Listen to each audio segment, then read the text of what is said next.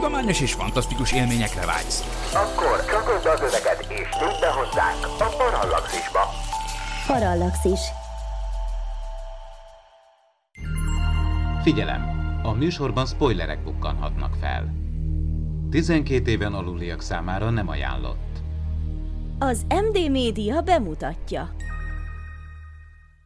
A film sztoria szerint a globális felmelegedés miatt leáll a... A film sztoria szerint... ez nem jó, a jó extra lesz. Nem jó a mi napunk, lesz. Basszus.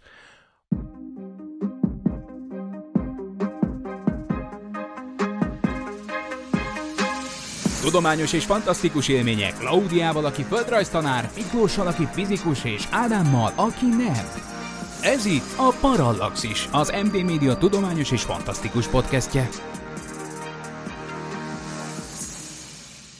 Sok szeretettel köszöntök mindenkit, ez itt a Parallaxis 64. része, a mikrofonnál Horváth Ádám Tamás.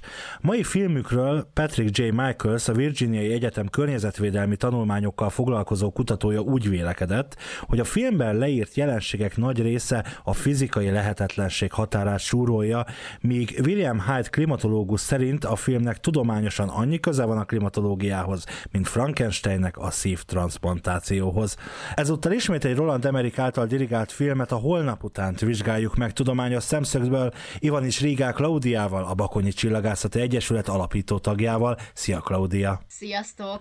És Vince Miklóssal, az MTA ELTE Elméleti Fizikai Kutatócsoport tudományos főmunkatársával. Szia, Miki! Sziasztok! A film sztoria szerint a globális felmelegedés miatt leáll a golfáramlat, ami normális esetben trópusi meleget hoz észak felé, így sokkal élhetőbbé teszi Európa időjárását, mint amilyen az áramlat nélkül lenne. A filmben a meleg a trópusokon marad, a sarkvidékek hidegebbek lesznek, és a légkör hirtelen szuper vihar formájában felborul. A stratoszféra helyet cserél a mi lakható troposzféránkkal, és napok alatt jégkorszak következik be. Hurikánok pusztítanak Belfastban, Japánban tekegolyó nagyságú jégeső esik. Még jó, hogy ezek a jelenségek mindegyike ebben a formában fizikailag lehetetlen. Kezdjük is a golf áramlattal. Hát kezdjük.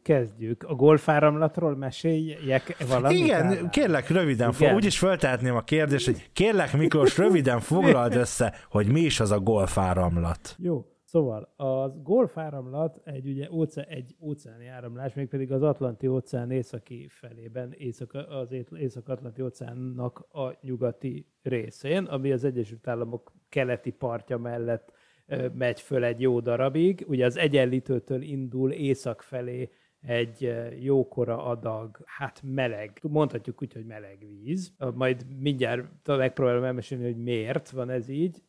Ez nekünk ugye azért nagyon fontos, mert aztán minél inkább északra jön ez a meleg óceáni felszín közeli áramlat, ugye annál inkább az fog történni, hogy ő hőt ad át a hidegebb környezetének, és a légkörnek, így aztán víz végül lehűl, amikor az északi sarkvidék közelébe jut, és rengeteg hőt átad a légkörnek, ami viszont nekünk itt Európában ugye nagyon jó. Mert ha megnézitek egyébként a térképen, hogy például mi milyen szélességen, földrajzi szélességen vagyunk, az olyasmi, ami oda át, tehát az Atlanti-óceán túlpartján Kanadának felel meg, és felmerül a kérdés, hogy akkor miért van itt egyébként sokkal jobb idő. Különös tekintettel például a balti térségre, a balti tenger miért nem fagy be például évről évre, és ez nagy részt egyébként éppen a golfáramlat által leadott hőnek köszönhető. A golfáramlatot egyébként leginkább úgy kell elképzelni, ez egy nagyon jó analógia szerintem, hogy az egy óriási vízhozamú folyó az óceánban. Tehát ez tényleg, hogyha megnézi az ember azt a műholdképet, ami infravörösben készült az Atlanti-óceánról, akkor azt lehet látni, hogy van egy ilyen tekergőző partmenti áramlat, ezeket partmenti peremáramlatoknak hívják, amik egyébként, ha megnézik a kedves hallgatók, akkor az ilyen gyors, nagy vízhozamú parti peremáramlatokat látunk például a Csendes-óceánnak is a nyugati oldalán, meg az Atlanti-óceánnak is a nyugati oldalán. Nem véletlen, hogy minden óceánnak a nyugati oldalán vannak ilyen erős áramlatok, és a másik oldalán meg gyengébb áramlatok vannak. Ennek értjük az okát, hogy ez miért van. Például ugye ott a Japánban ott van a Kuroshio áramlás, az hasonlít egyébként a golfáramlatra ilyen szempontból, tehát mondhatjuk, ez a csendes óceáni megfelelője a golfáramlatnak. Tehát a golfáramlat az lényegében egy fantasztikus cucc, mert tényleg egy folyó a vízben, ami hőt szállít nekünk Európába, és persze az, hogy ennek mennyi a vízhozama, és hogy hogyan működik, azt nagyban befolyásolja, meg hogy egyáltalán meddig jut föl, tehát meddig tudja felhozni a hőt, az azért nagyban függ attól, hogy mondjuk mi a hőmérsékletkülönbség a sarkvidék meg az egyenlítő között, és hogy mondjuk mennyi édesvíz olvad bele északon a jégolvadás következtében a tengerbe. És így aztán a klímaváltozás az befolyásolhatja azt is, hogy merre vagy hogyan folyik a golfáramlat, és nyilván erre épül az egész film. Leállhat a golfáramlat egyik pillanatról a másikra? De mondjuk egy emberöltőn belül, vagy mondjuk ez ilyen lassabb folyamat, hogy mondjuk ha leállna, az mondjuk nem tudom, 1000 év alatt történne meg, vagy ilyesmi. Hát ha megnézzük a paleoklíma adatsorokat, akkor lehet látni azt, hogy az elmúlt néhány 100 000 évben azért több változást is láthatunk abban, hogy így a rekonstruált vízhozam a golfáramlatnak az hogy nézett ki. Tehát egyik napról a másikra biztos nem fog leállni. Azt kell itt megérteni, hogy ez a nagy óceáni szállítószalagnak az egyik motorja, és hogy az meg az egész óceáni áramlási vízkörzési rendszer így egyben, aminek a jellemző reakcióideje az több évszázados. Tehát még csak nem is egy emberöltős, hanem több évszázados. Ennek ellenére azért történhetnek ilyen gyorsabb változások, mint néhány évszázad.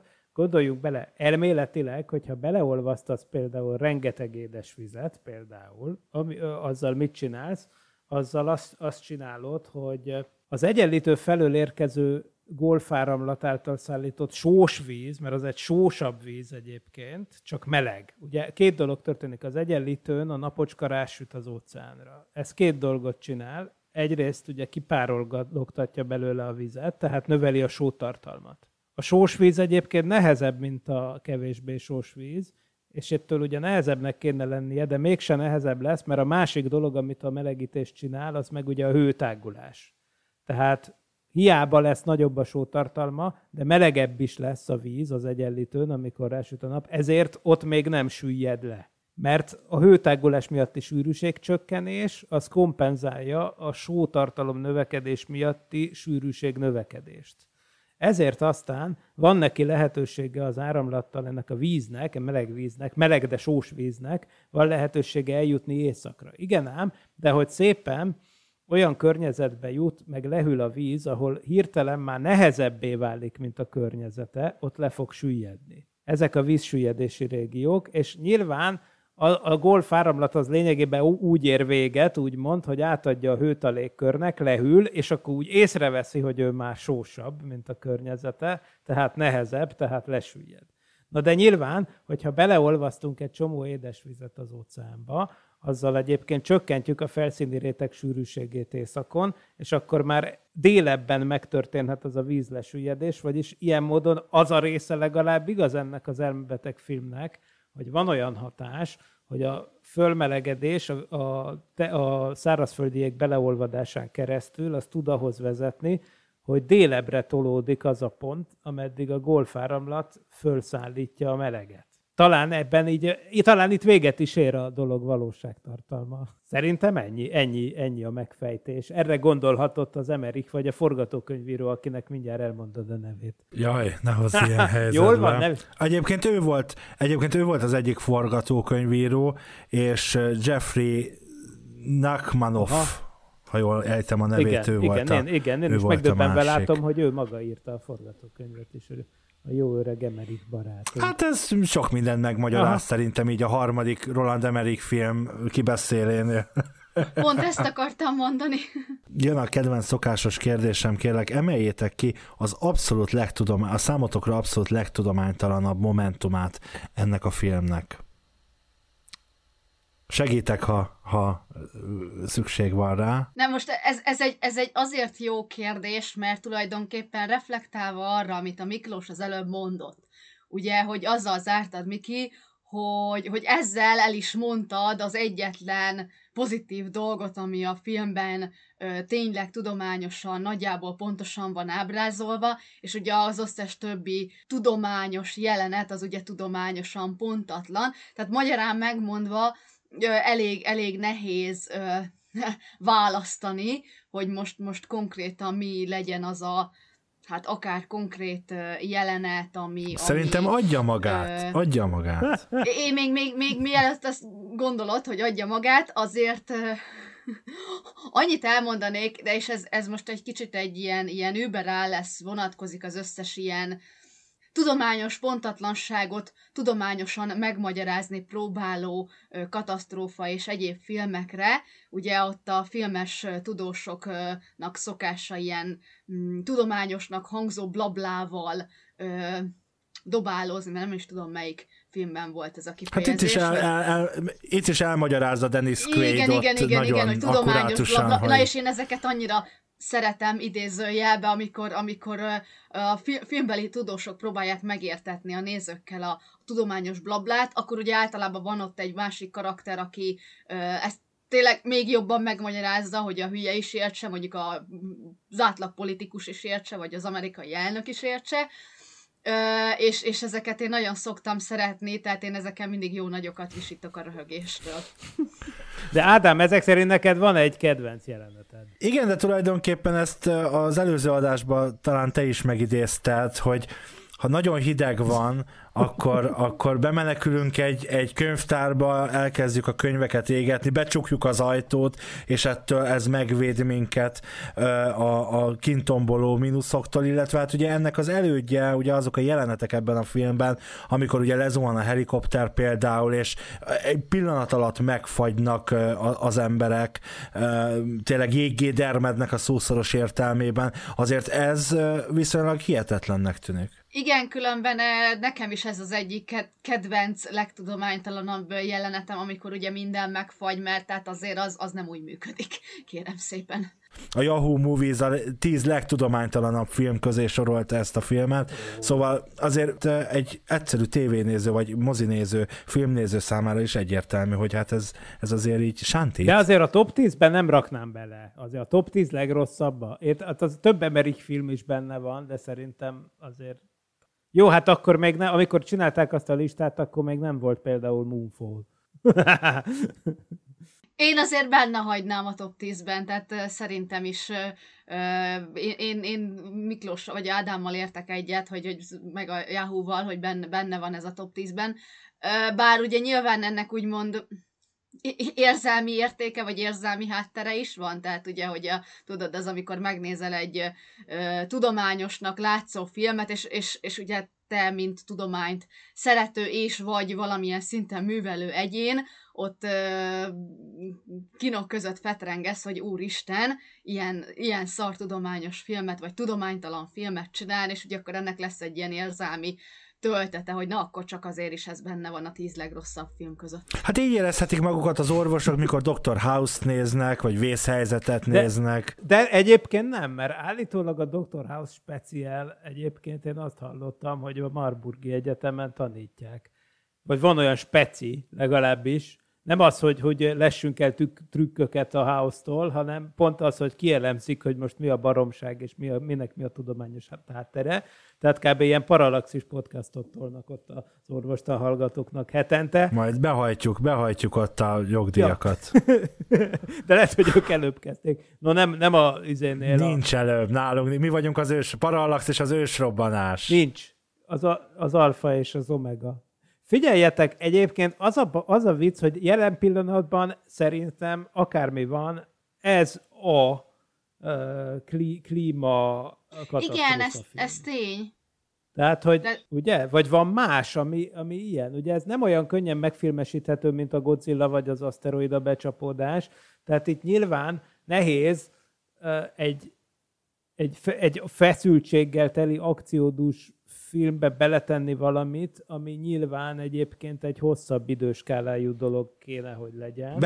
Belekérdezek akkor ebbe, mert ugye a globális felmelegedés ugye az egész világ problémája, a polinéziai szigetvilágtól egészen vecsésig, de jó, ha az alkotók tudománytalan tényekkel töltik meg a filmet, egyébként miközben Mark Gordon producer szerint, a filmproducere szerint részben azért készítették, hogy felhívják a figyelmet a környezetvédelemre, vagy a stúdió is úgy kommentálta az alkotást, hogy a holnap után igazi ereje az, hogy felhívja a figyelmet a globális felmelegedés kérdésére, de nem árt ez a tudománytalan álszentség többet, mint hogy használna? Én ezzel egyetértek, amit te mondasz, tehát ez inkább ártott, mint használt, és amúgy többen is elismerték a készítők közül, hogy ez tulajdonképpen propagandafilm volt, ami ugye az éghajlatváltozást, sőt ugye maga Emmerich is ezt mondta, hogy az éghajlatváltozást, tehát az embernek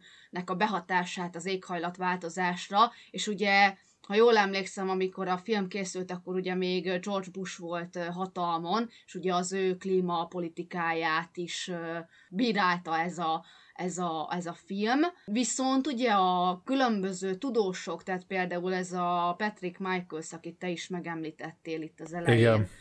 Ádám. Ő nagyon lehúzta. Különböző, igen, meg Daniel Schraig, nem tudom, hogy kell kimondani a nevét, paleoklimatológus, ők is borzalmasan lehúzt. Még a Schraig még annyira nem, tehát ő még úgy mondta, hogy jó, legalább van egy film, ami a klímaváltozásról szól. Viszont ugye azt már kritizálta, hogy túloz, és lebutítja az egész klímaváltozást, és ezért az átlagnéző is azt fogja gondolni a klímaváltozásról, hogy az egy vicc, mivel ugye a film is butít tulajdonképpen, és ugye próbálták osztályozni, ugye a filmeket osztályozzák, ugye ilyen D-t meg F-et, tehát mondjuk azt, hogy egyest adtak rá tudományosan. A Michaels az meddig... konkrétan ő dühös volt, hogy... Hát ugye... ő még Soros Gyuri bácsit is belekevert egyébként a film előtt. Komolyan? Igen, a film előtt megjelent egy írása. Felsejlik a magyar szál. Igen, hát nyilvánvalóan, meg hát persze, hogy Gyuri bácsi, hát menj már innen a terveddel, Gyuri bácsi. Szóval ő még a film előtt, a megjelenése előtt írt egy eléggé, ahogy Klaud fogalmazta, egy eléggé ilyen dühös kritikát, csak az előzetesek alapján, ahol tulajdonképpen liberális érdekvédelmi csoport és a milliárdos Soros György politikai játékszerének titulálta ezt az egész filmet. De Ádám, mi azért évekig ittuk a Soros Alapítvány kakaóját az általános iskolában. Igen, sőt hát ugye... Amikor harmadikos és negyedikesek voltunk. És hát ne felejtsük el azt is, hogy ugye a Parallaxis eredetileg a Pararádióban indult, ugye ami a C3, az akkori C3, és az is hát ott bácsi. Is ott volt Gyuri bácsi pénze. Tehát, hogy... Sosem hittem el, hogy sorosozni fogunk a Parallaxis podcastban, de úgy látszik, hogy a klímában is megkerülhetetlen.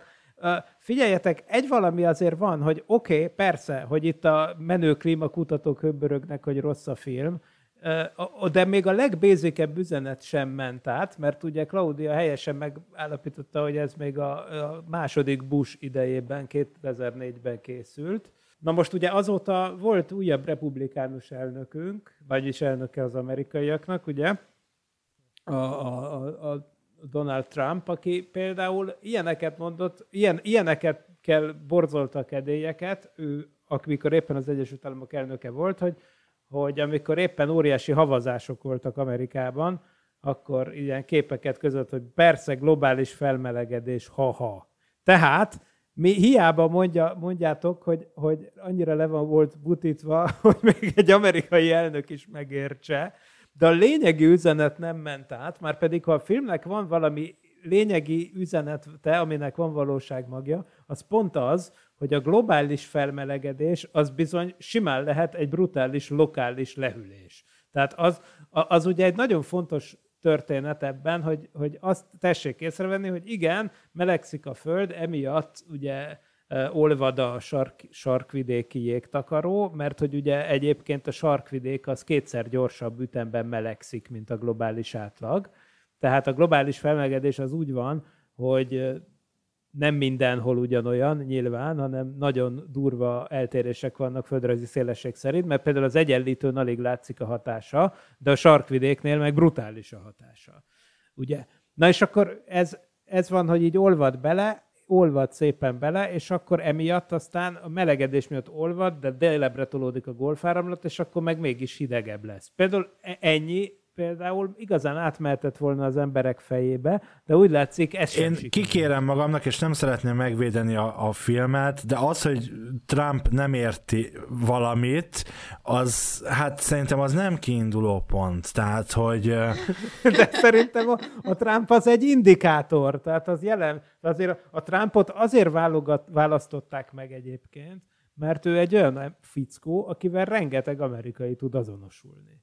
Érdekes, hogy most, hogy itt Magyarországon is ilyen választási időszakon úgy látszik, mindenkiből előjön a szunnyadó politikai elemző. hogy komolyan. De azért a Trump az nem a vákumban van. Tehát ő, nagyon sokan gondolkoznak hasonlóan, mint ő, tehát szerintem érdemes tanulmányozni őt. És nem ő az egyetlen példa, tehát nagyon sokan vannak úgy, hogy ha mi az, hogy globális fölmelegedés, nézzétek, hogy esik a hó. De én azt gondolom, hogy az átlagnéző nem érzékeli ezt egyébként belőle. Tehát az, hogy most a holnap utánnak az lenne az üzenete, nem tudom, hogy a globális felmelegedés veszélyt jelent, akár egy ilyen pusztító veszélyt is, amit ebben a filmben így jelenítenek meg, az nem biztos, hogy az átlag néző számára befogadható, vagy egyáltalán eljut az agy, és ezt most nem rossz indulatból mondom, egy teljesen átlagos, egyébként akár felvilágosult és képben lévő és normális értékeket valló ember sem biztos, hogyha bemegy mondjuk a Holnap után című filmre, akkor ő ebből leszűr bármit is.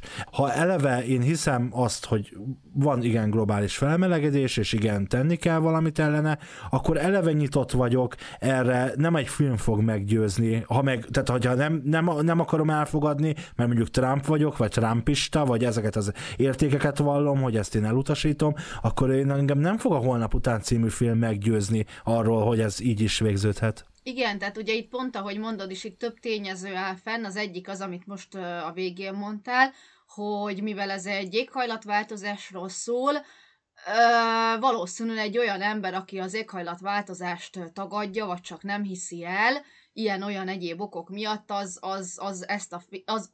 ez a film hidegen fogja hagyni.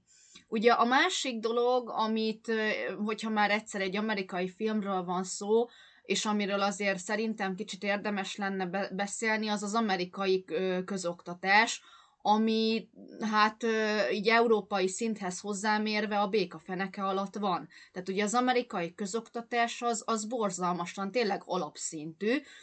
Mondok egy példát, most nyilván látunk az interneten mindent, tehát abszolút nincsenek tisztában az európai országokkal. Jó, hozzáteszem, hogy mondjuk egy európai sem feltétlenül tudja fejből kitölteni az USA-nak az államait pontosan, tehát nyilván, na de mindegy. Más példát mondok, egy informatikus, egy Magyarországon végzett informatikus valami nemzetközi konferencián, még ilyen egyetemista korában találkozott egy Amerikában egyetemen tanuló informatikussal, és ugye elkezdtek beszélgetni, hogy ők mit tanulnak, és az amerikai teljesen ledöbbenve állt az európai magyar kolléga előtt, hogy hát ők azokat a dolgokat, amiket a magyarok az egyetemen tanulnak, ők azokat a dolgokat igazából, sőt, amit a magyarok a középiskolában tanulnak, ők azokat a dolgokat informatikából csak az egyetemen tanulják szakképzés után. Tehát, hogy ugye ott tulajdonképpen a középiskolai szint az ami informatikából az, ami nálunk az általános iskola, és utána csinálsz egy egyetemi képzést, és még utána szakosodsz, és akkor sajátítod el azokat a képességeket, amit egy informatikus, egy informatikai órán már mondjuk középiskolában nálunk itthon megtanul. És ez amúgy a többi tantárgyra is jellemző. De ott viszont beelőznek. Jó, hát érdekes, nyilván, hogy én is persze.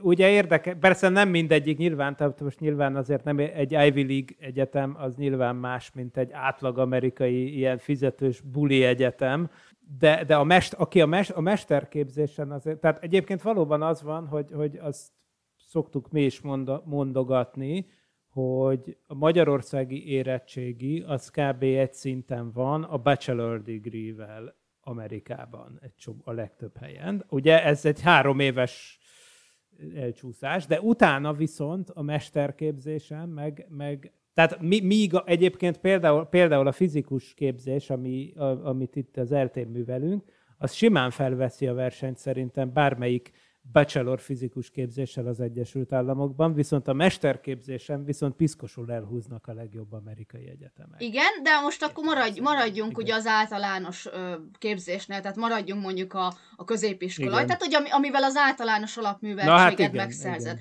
Na az például, tehát az abszolút az európai átlagtudás alatt van.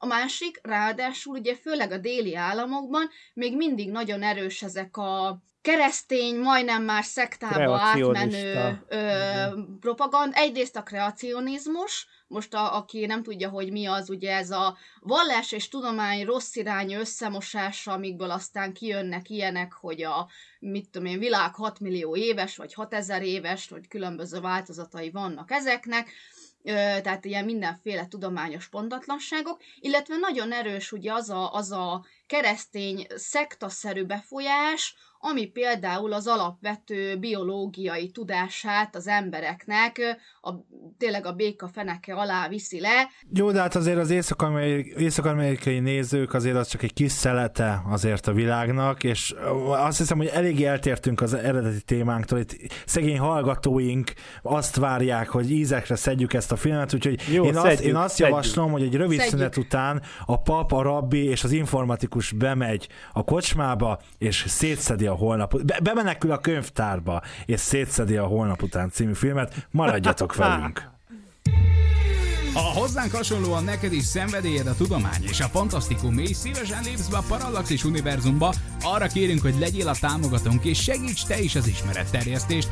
Látogass el a patreon.com/Parallaxis címre, ahol a különleges tartalmak mellett már akár napokkal korábban hallgathatod a Parallaxis podcast legújabb részét. patreon.com/Parallaxis. Parallaxis. Jó, tehát a műsor első... Még azon gondolkozom, hogy ki az a paparabbi, de aztán rájöttem. Jó van. Bocs. A paparabbi és az informatikus.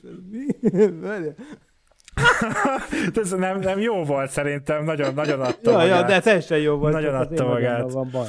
Igen. Szóval a műsor első felében már beszéltük, vagy felhoztam témaként ezt a bizonyos jelenetet, mikor bemenekülnek a könyvtárba a fiatalok, hogy megmeneküljenek a hideg elől, ami hirtelen nagyon gyorsan érkezik. Ugye látjuk, ahogy megfagynak a felhőkarcolók is egyre lejjebb. De időben becsukják a hideg előtt az ajtót. Igen, erről beszélgessünk egy kicsit, hogy erről mit gondoltok, vagy ez hogy néz neki a valóságban? Hogy szaladsz a hideg front elől, és becsukod az ajtót, és megmenekülsz, mert kint marad a hideg. Igen. Hogy ez hogy néz ki? Igen. Hát nem így.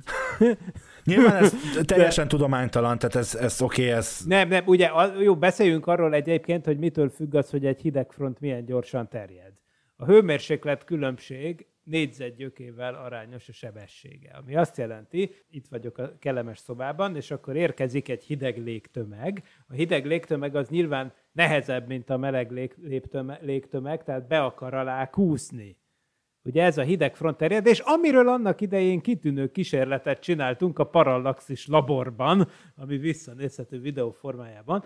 Na ugye, ott ugye azt csináltuk, hogy egy hidegebb, tehát nehezebb vizet megfestettünk kékkel, és beküldtük egy olyan kádba, amiben viszont melegebb víz volt, ami viszont nem festettük meg, hogy lássuk, hogy mi történik, és akkor szépen, mint egy nyelv, bekúszik a kék. Hát azelőtt simán elmenekülnék, mert azért elég lassan történt. Igen, az ugye egy lassú folyamat, alapjában véve így van. Tehát simán a frontterjedés egyébként egyáltalán nem olyan gyors. Ezt akarom elmondani. Márpedig az egy frontterjedésnek tűnik, ami ott történik. Tehát ott nem az van, hogy jön egy hideg szél, hanem tényleg az van, hogy jól meg lehet mutatni, hogy itt ez a vonal, azon a vonalon túl baromi hideg van, Ezen az oldalon még nincs baromi hideg, tehát ez pontosan az, ami egy frontterjedés. Most ez ennyire gyorsan menjen, hogy egy ember el tudjon előle futni, ahhoz olyan hőmérséklet különbség kéne, amit még azok a számok sem indokolnak, amiket a filmben hallunk. És egyébként még egyszer a négyzetgyökével arányos a terjedési sebesség, vagyis ha kétszer nagyobb a hőmérséklet különbség, akkor még mindig csak gyök 2-vel gyorsabban megy, vagyis ha 4-szer nagyobb, akkor még mindig csak 2-szer gyorsabban megy, vagy ha 100-szor nagyobb, akkor még mindig csak 10-szer gyorsabban megy az a front, ugye? Tehát ezt kell megérteni. Úgyhogy igazából az fura. Az meg ugye különösen vicces, hogy becsapják az ajtót, és akkor nem jön be a hideg. Hát azért nem annyira rossz hővezető a faajtó, hogy megmeneküljön a társaság. Beülnek, és elhatározzák, hogy a fabútorokkal telezsúfolt könyvtárban bizony úgy csinálnak meleget, hogy elégetik a könyveket. Nem a fát, nem az asztalokat, nem a polcokat, hanem a könyveket. És akkor van egy fickó, aki ott ül, és azt mondja, hogy ezt a 2 könyvet nem engedi. És mi az a 2 könyv? Azt hiszem az egyik a Biblia, a másik meg a Nietzsétől valami gyűjteményes kötet. Nem? Valami ilyesmi a Zaratusztra. Tehát valami elképesztő. Miért pont azt? Mire akart ezzel utalni az Emmerich? Persze akkor még nem tudtam, hogy egy német a rendező. Amikor ezt láttam, ez így most áll össze a fejembe, hogy egy ekkora nagy Nietzsche fanatikus lenne az Emmerich. Elaludhatna a tűz, ha hirtelen ilyen légnyomásváltozás és ilyen hideg érkezne? Hát előfordulhat. Tehát vagy annak tulajdonképp ugyanúgy egy tudománytalan és csak a film dramaturgiája szempontjából fontos igen, momentum, hogy ott rakják, őrzik a tüzet, teljesen, mint őseink. Hát tudományos szempontból komédia, viszont valójában ott nyilván ez valami ilyen valami allegorikus mutatvány akar ez itt lenni, hogy ők itt az emberiség közös tudását is őrzik abban a 2 könyv formájában, és egyébként életben tartják a tüzet szó szerint. Jobban jártak, hogy egy könyvtárba mentek, mint ha mondjuk, nem tudom, egy zászlóboltban ragadnak, és hát amerikai zászlókat kellett volna égetni, hogy így a műsor első felére is visszautaljak, tehát az egy kényesebb. De főleg, hogy azokat poliészterből csinálják mostanában már, és inkább olvadnak, ugye?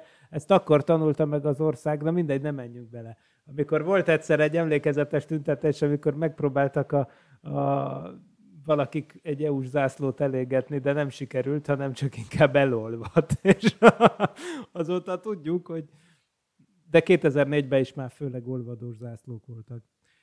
Azt akartam még elmondani, hogy még egy átlag amerikainak is feltűnhet, hogy ez egy marhaság, ami egy fontos eleme ennek a filmnek, hogy olyan hurrikánok, még használják is rá ezt a szót, olyan hurrikánok alakulnak ki, amikből ilyen mínusz nagyon sok fokos, óriási jégdarabok esnek le. Tehát, hogy valami fagy hurrikán, ugye? Ami úgy működik, mint egy hurrikán, és olyan nagy, sőt, még hatalmas, nagyobb is annál, valamilyen óriási, nagy szuper hurrikán, ami azonban ugye hideg, tehát jeget szór le, meg jég, tehát hideg fronttal jár. De most ezzel csak az a bökkenő, hogy nyilvánvaló, hogy a filmben az van, hogy ez valahol ott Szibéria, meg Kanada, meg ilyen helyeken alakul ki a hurrikán. Na most ezt az átlag amerikai is tudja, aki egyébként lényegesen sokkal többet találkozik hurrikánnal, mint a magunk fajták.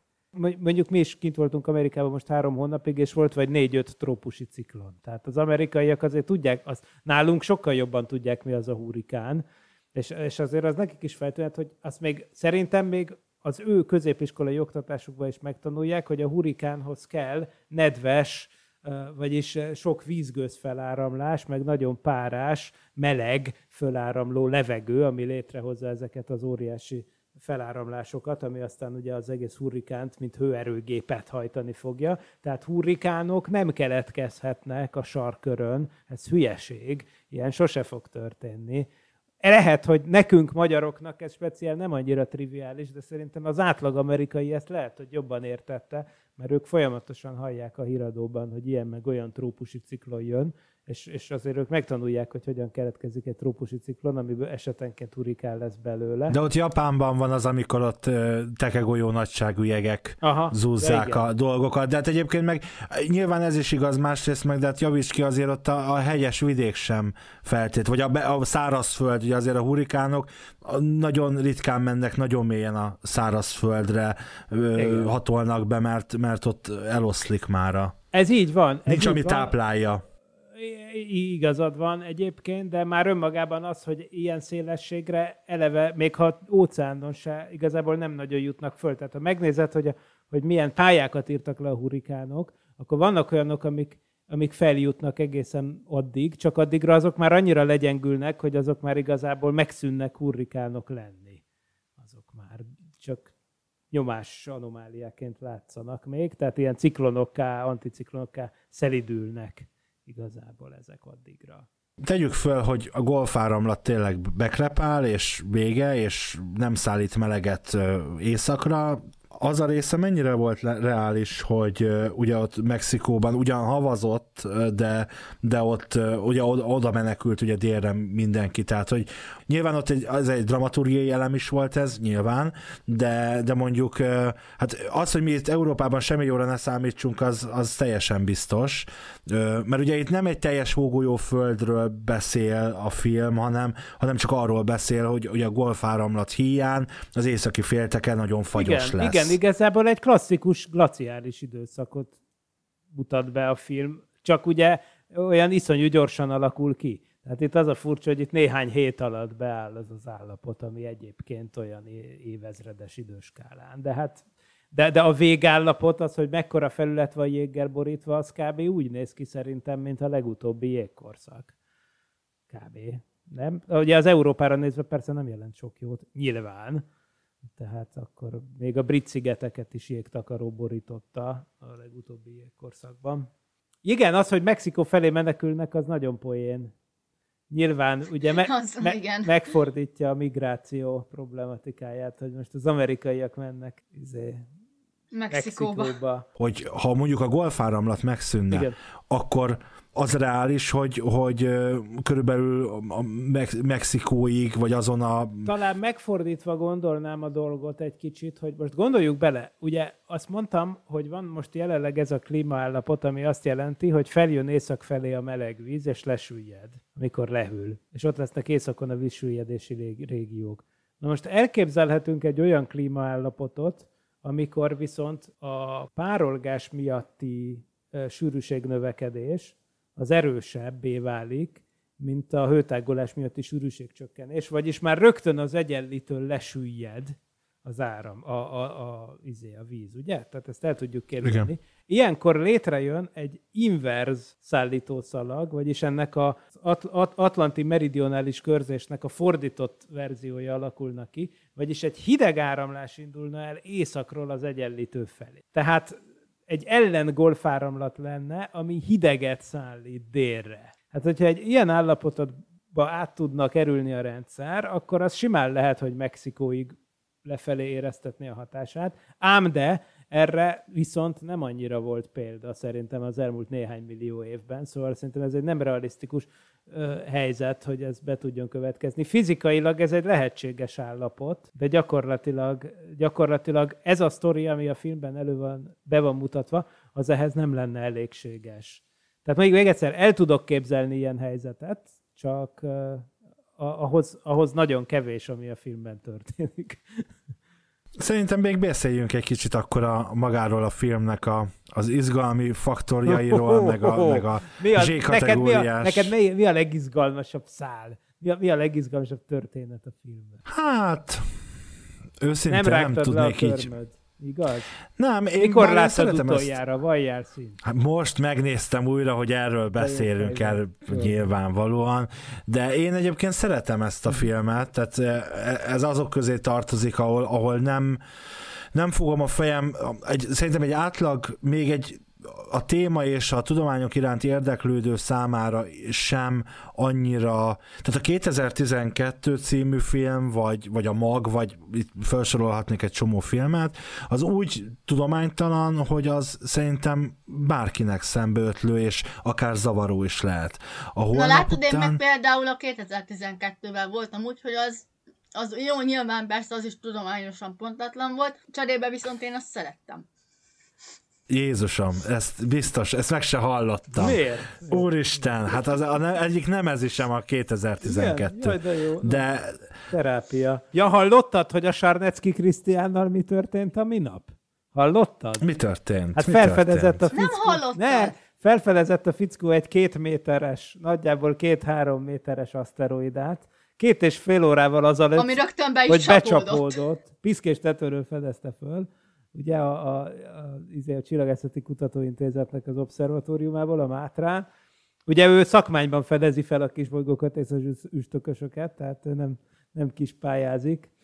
De az a döbbenet, hogy tényleg, tehát ezt akarom, most ez viccesnek hangzik, de amúgy nem az, mert amúgy ez kb. Akkora nagyságú, mint az a Cseljabinszki cucc, csak szerencsére ez most éppen belepottyant pont azokra a helyekre, ahol a golfáramlat lesüllyed. Tehát ahol nem lakik senki, ott Izland környékén valahova bepottyant, becsapódott. Nem mondom, 2,5 vagy 3 órával azután, hogy ő felfedezte. Tehát kiírta a Facebookra, hogy felfedezte egy kis volt, ami 2,5 óra múlva eltalálja a földet. Most hány ilyen van egyébként, amit A. nem fedezel fel, B. becsapódás előtt 1-2 órával fedezel fel, C. néhány órával az után fedezel fel, hogy tök közel elrepült a föld mellett, csak megúsztuk. Tehát, hogy így, igen. Tehát az... Na jó, bocs, most nem akarok eltérni a témától, csak ez most annyira adta magát. Igen. Szóval az egy jobban elképzelhető dolog. Hát, igen, meg abban, tehát abban evidens hülyeségeket tudnak mondani, mondjuk hogy hogyan térítsünk el mondjuk egy aszteroidát, az emberek jobban képbe vannak, mint azzal kapcsolatban, hogyha golfáramlat le tud állni, ilyen gyorsan le tud állni, ezt idézni elő. És az alapkoncepció az szerintem azért... nem azt mondom, hogy reális, mert nyilván nem reális, mert akkor lenne tudományos alapja, vagy legalábbis a filmben látottaknak lenne tudományos alapja, de szerintem közelebb áll, és valószínűleg ebben is rejlik a film viszonylagos sikere, vagy sikere, legalábbis a nézők körében, hogy el tudta hitetni, a nézőkkel, hogy ez egy érdekes és tényszerű dolog. Na, látom, nem nagyon tudunk erről a filmről beszélni. De kell, mert engem dramaturgiailag érdekelne, és abban bíztam, hogy ezt ti elmondjátok nekem, hogy ez mitől egy jó történetmesélés. Mert a tudományosan szétfikáztuk az egészet, de mi van az emberiséggel, és most hogy... Hát nem jó történetmesélés. Tehát médiamunkásként, illetve science fiction fogyasztóként azt mondjátok, hogy ez gagyi? Az Emmerich maga nem tud írni egy forgatókönyvet? Nem csak mi mondjuk, tehát ezt a kritikák fogalmazták meg úgy, hogy nem jó a történetmesélés, annak ellenére, hogy amúgy ez egy könyvadaptáció. Ezt nem tudom, én persze. Nem tudtam. Ez egy könyvadaptáció, csak magyarul nem jelent meg a könyv. Ez a Jeffrey Nachmanoff, akit mondott az Ádám? Nem, ez egy szerzőpáros Art Bell és Whitley Strieber, ez inkább németes Strieber, The Coming Global Superstorm című könyve ihlette. Aha. Amúgy érdekes, hogy maga a Strieber, tehát a szerző, a könyvnek a szerzője írta a filmnek a szkriptjét, ennek ellenére a történetmesélést nagyon lehúzták a kritikusok.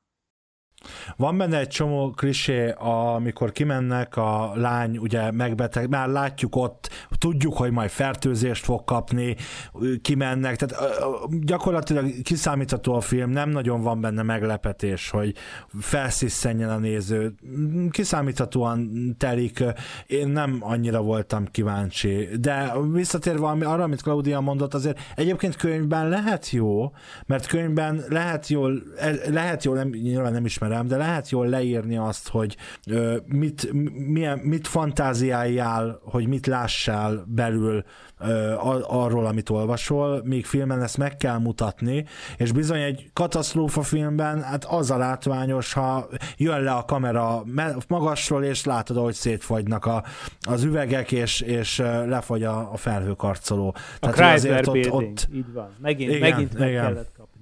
Igen.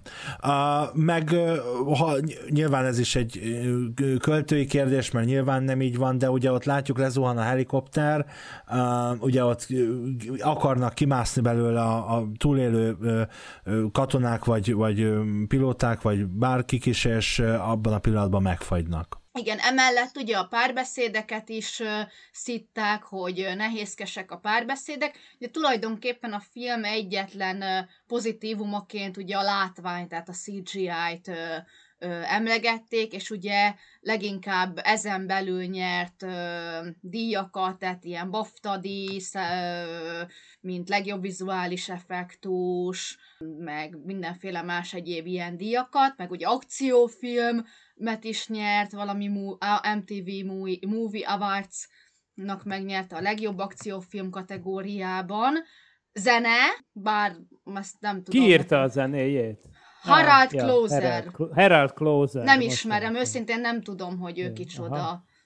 És viszont a környezetvédelmi... Jó, bennem nem hagyott mély nyomokat. A zene az mondjuk nem. A környezetvédelmi média díját is megkapta legjobb film kategóriában, tehát környezetvédelmi média díja, ugye itt nyilván a globális felmelegedés ellen, mint úgymond propagandafilm.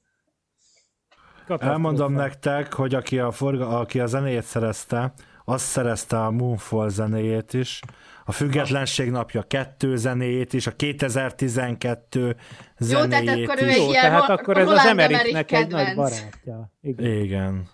Okay. Amúgy azon gondolkozom, hogy időben egyébként ez pontosan az, hogy ugye 2004-ben jött ki a film, ugye? Igen. Ez nagyjából időben egybeesik szerintem, de nem akarok hülyeséget mondani.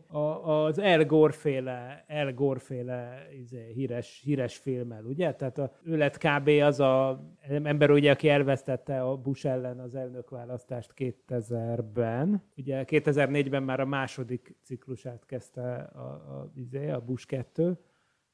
És akkor miután így elvesztette az elnökséget, folytatott küzdelmet, akkor ugye ő nagy klímaaktivista lett, és akkor kb. Amit az egy ilyen ikonikus film egyrészt azért is, mert hát jól mutatja, hogy nagyon túl van tolva a politikai aspektus, tehát hogy néz ki az, amikor politikusok nyúlnak hozzá egy tudományos témához, tehát 1000 sebből vérzik egyébként az a film is, amit ő csinált, amit most azért kerülgetem egyébként, mert nem jut eszembe a neve, de valami... Hogy hívják azt a filmet? Mondjátok már. Mindjárt segítünk.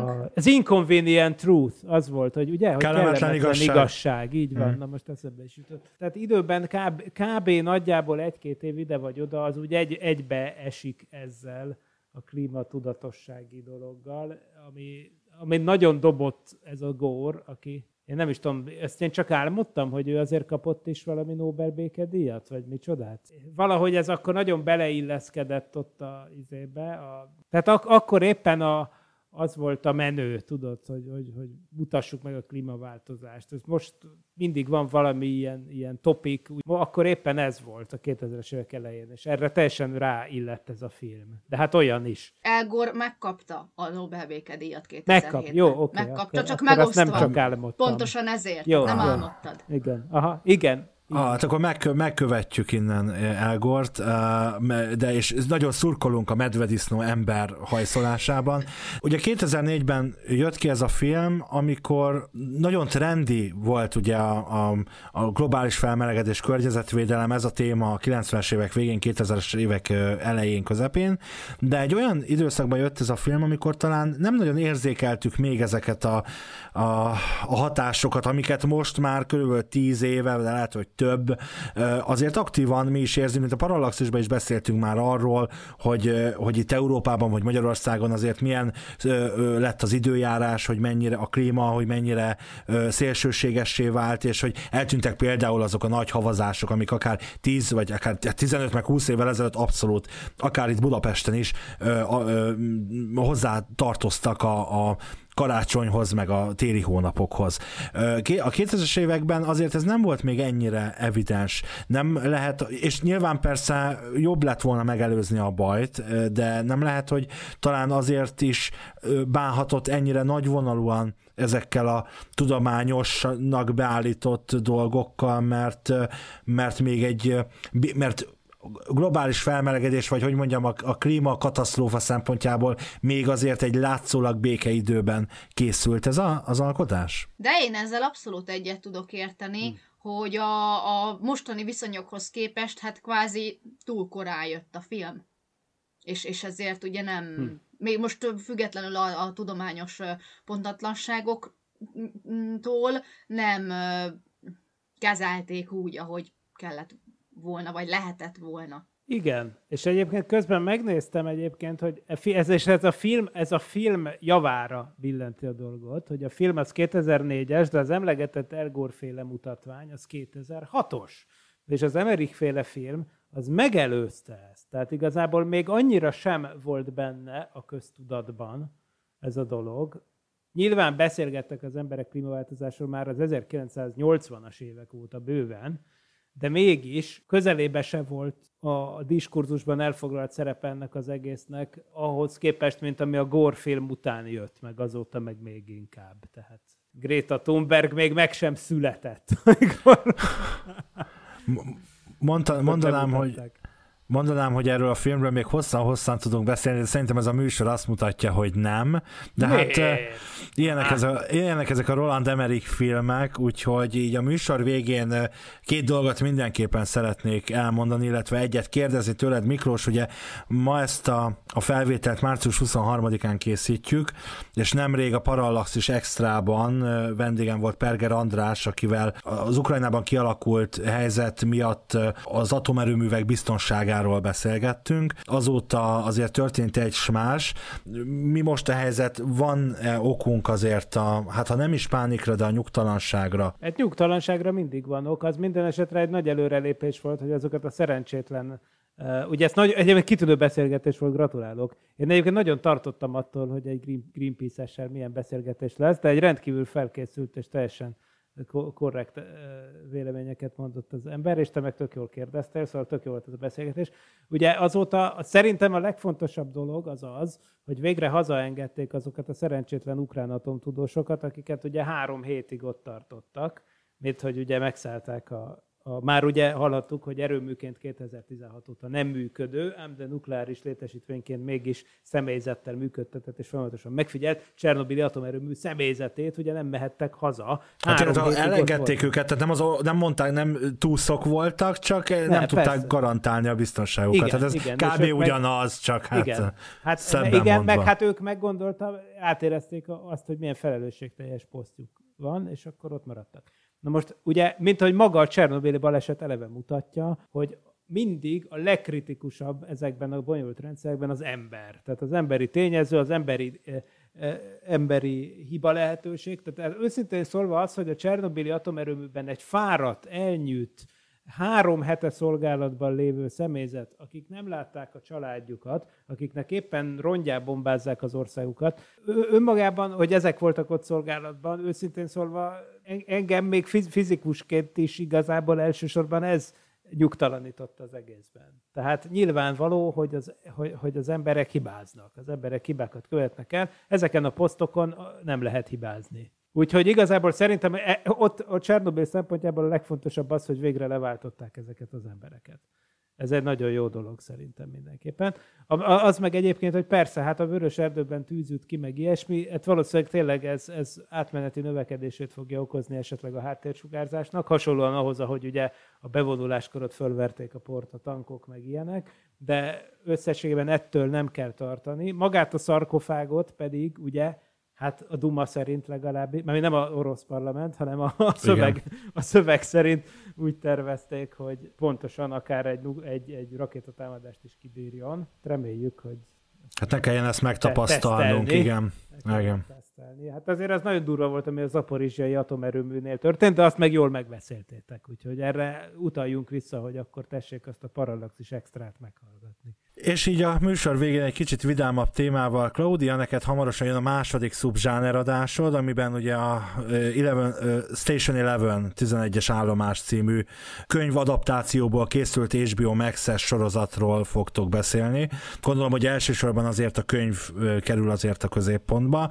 Kérlek, mondd el, hogy ki lesz a vendéged, és hogy kivel fogsz erről beszélgetni az április 4-én megjelenő szubzsáner podcastben. Takács Gáborral, a Gabó kiadó egyik szerkesztőjével fogok beszélgetni. Ugye, ha miért a Gabó kiadó? Hát azért, mert ugye ők adták ki a Station Eleven, vagyis ugye 11-es állomás című könyvet, és hát tulajdonképpen két részből fog állni a beszélgetés. Az első részben inkább a regényről beszélgetünk, mint önálló alkotásról, és a második részben hát megpróbáljuk összehasonlítani a regényt a sorozattal. Szokolébresztő táján van esetleg valami izgalmas, amiről beszámolhatnál? Hát igen, ugyanazon a héten, amikor jelentkezik a szubzsáner, ugye a szokásoknak megfelelően jön ki a szokolébresztő is.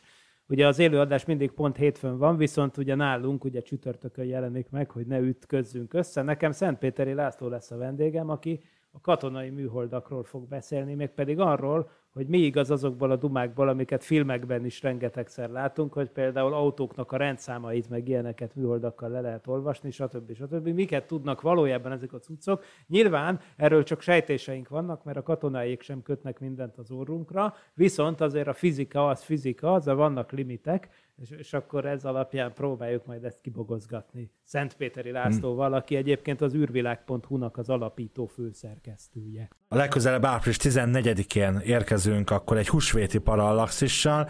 Nyilván nem is lehet más a témánk, mint a vallás és tudomány kapcsolata.